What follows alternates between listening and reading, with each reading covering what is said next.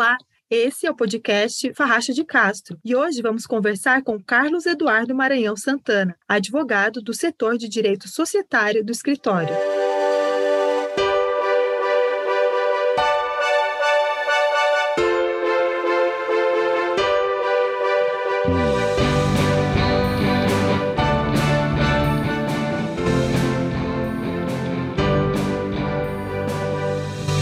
Olá, doutor Carlos Eduardo. Olá, tudo bom? Então, hoje a gente vai abordar alguns aspectos bem práticos do direito societário que geram dúvidas para quem pretende iniciar um negócio ou para quem já tem um negócio e na condução acabam surgindo dúvidas. Então, vou fazer algumas perguntas do ponto de vista jurídico e também da prática do, dos negócios que vocês acabam tendo que lidar nas consultorias e nos litígios que surgem no escritório. Em primeiro lugar, doutor, quais os tipos de sociedades mais comuns no Brasil e a gente consegue ter o número de quantos tipos de sociedades empresariais existem hoje no país? Então, a sociedade, os tipos societários são divididos em sociedades simples, que são de áreas não mercantis, e de sociedades empresárias. Nas sociedades empresárias existe a divisão com vários tipos, daí sociedade limitada, sociedade anônima, que são as mais conhecidas como as SA, Sociedade em Nome Coletivo, Sociedade em Comandita Simples, Sociedade em Comandita por Ações, e também temos o empresário individual, o microempreendedor individual, MEI, e a EIRELI. São os principais tipos. Qual que é o mais comum hoje? A gente tem mais pequenos empresários, empreendedores individuais? Hoje em dia, é, os mais utilizados, a sociedade disparada mais utilizada é a limitada, por conta de diversos benefícios que ela possui. O principal deles é a limitação da responsabilidade do sócio. E também é muito utilizada a sociedade anônima, a qual dependerá de uma empresa de porte maior. Né? Então, é para empresas maiores normalmente, tem uma, uma estrutura que exige uma equipe e formalidades diferenciadas. Doutor, e como escolher o tipo ideal para cada negócio? Então, essa questão é muito importante e nós vemos muita dificuldade em vários, de vários empresários ao escolher o melhor tipo. Por isso é importante sempre ter contato com um advogado especialista no assunto. A escolha do tipo societário deverá levar em conta diversos fatores, dentre eles a responsabilidade que os sócios terão, o tipo da atividade, se haverá ou não a necessidade de captação de recursos de investidores, né, de terceiros que não figuram originalmente no quadro societário, como é, ocorrerá a forma de administração e como será a participação dos sócios. Então, com a análise de todos esses fatores, aliados ao tamanho da estrutura que a empresa terá, é que será possível escolher o melhor tipo societário.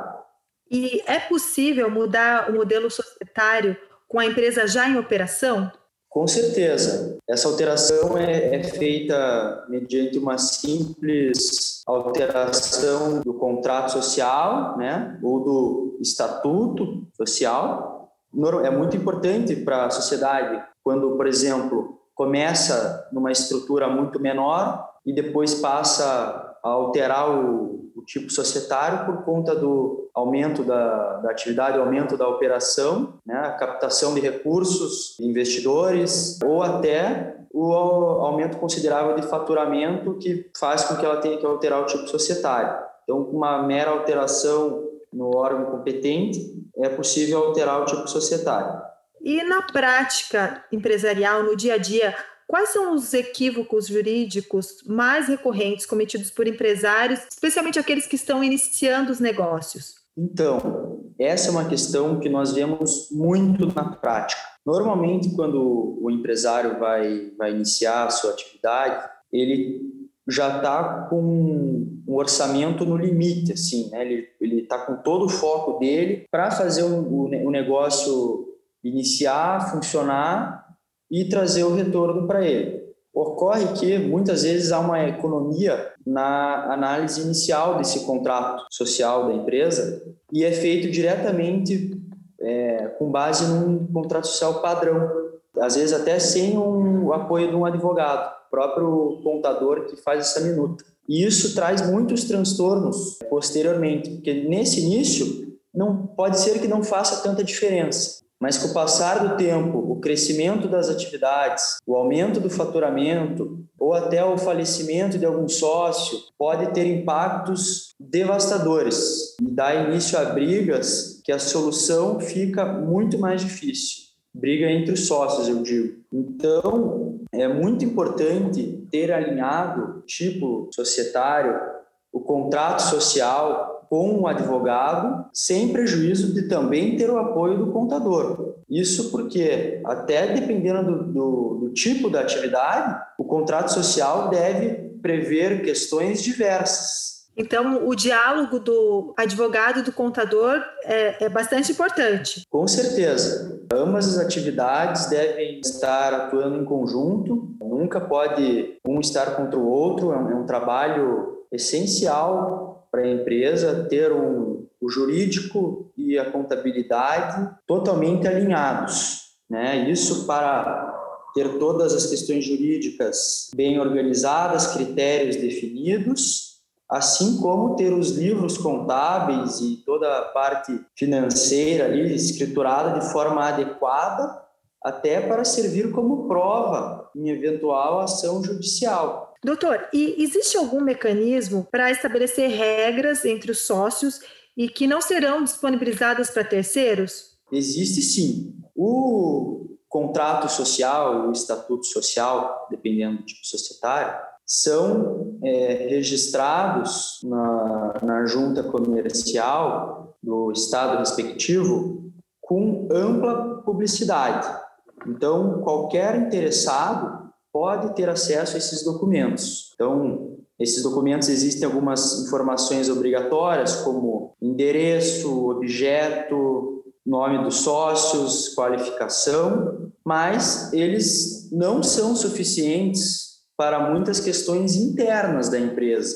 Então, o que pode ser feito, né, dependendo do tipo societário, é o acordo de sócios ou o acordo de cotistas em que os membros da, empresa, os sócios da empresa, podem prever diversas situações para facilitar o comando da, da empresa, o dia a dia da operação, a forma de retirada de lucros e diversas questões que não fazem sentido ser expostas a, a terceiros. Caso essas informações devam ser expostas a terceiros para ter efeitos legais, aí sim deve também estar registrado no órgão competente, como, por exemplo, para é, é, possibilitar a votação em conjunto ou a votação em bloco de sócios. Determinadas questões, de acordo com a lei das SA, devem estar arquivados no órgão competente.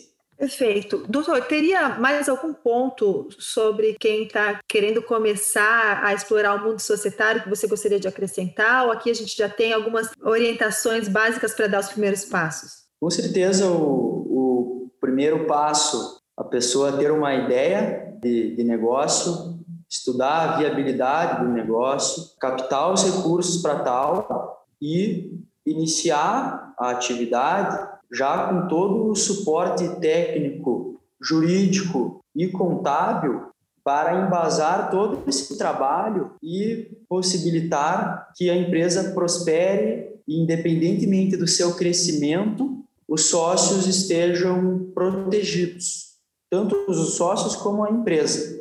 É uma ideia assim inicial, né? A gente sabe como é muito difícil empreender no Brasil, né, por conta da alta tributação, é, todas as dificuldades para realmente acertar no negócio, né? Então, um, às vezes um detalhe jurídico pode acabar com todo um trabalho que o empreendedor, que o empresário teve por não ter observado questões que seriam muito simples, né? Então, às vezes o que ele vê como um custo no início das atividades acaba sendo um grande investimento Ok. Doutor Carlos Eduardo Maranhão Santana, muito obrigada pelos esclarecimentos. Eu que agradeço. Obrigado.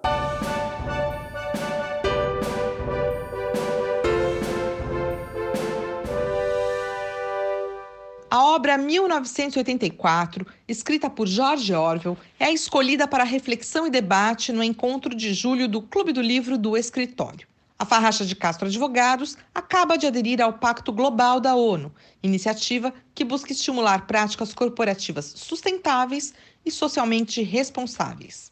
A revista jurídica da Escola Superior de Advocacia da OAB Paraná traz, na edição deste semestre, um artigo do advogado Carlos Eduardo Maranhão Santana, que acabamos de ouvir neste episódio de julho do podcast do escritório. O artigo científico tem como tema o acordo de cotistas para regular as relações societárias nas sociedades limitadas.